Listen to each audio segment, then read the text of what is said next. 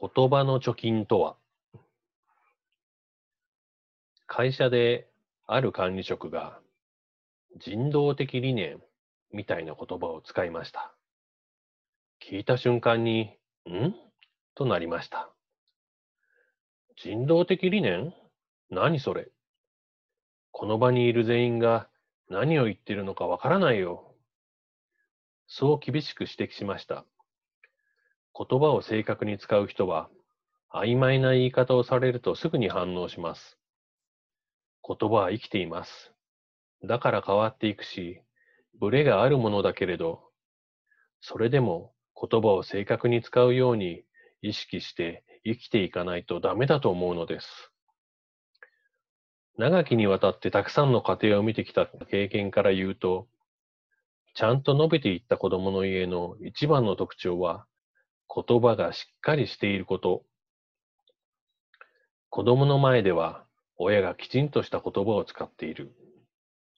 1個や2個の漢字を間違えるくらいのミスだったら、あまり気にする必要はないけれども、ダメな言葉を使っていたら、その場できちんと正さないといけない。逆に、厳密すぎる人も大変ではありますが、それでも正確に言葉を使っている方が、話していても楽しいものです。ある意味、いい言葉を使うのは、自分に貯金をしていくことと言ってもいいでしょう。つまり、外に対して良くない言葉を使うということは、マイナスをどんどん増やしていくことになるわけです。同じことでも言い方一つで違ってくる。使うのなら、いい言葉にしないとね。高浜正信。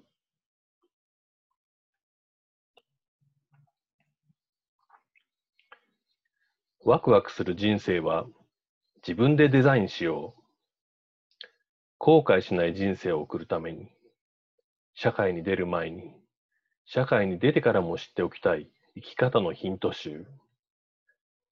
あなたはこの先、どのように生きていきますか？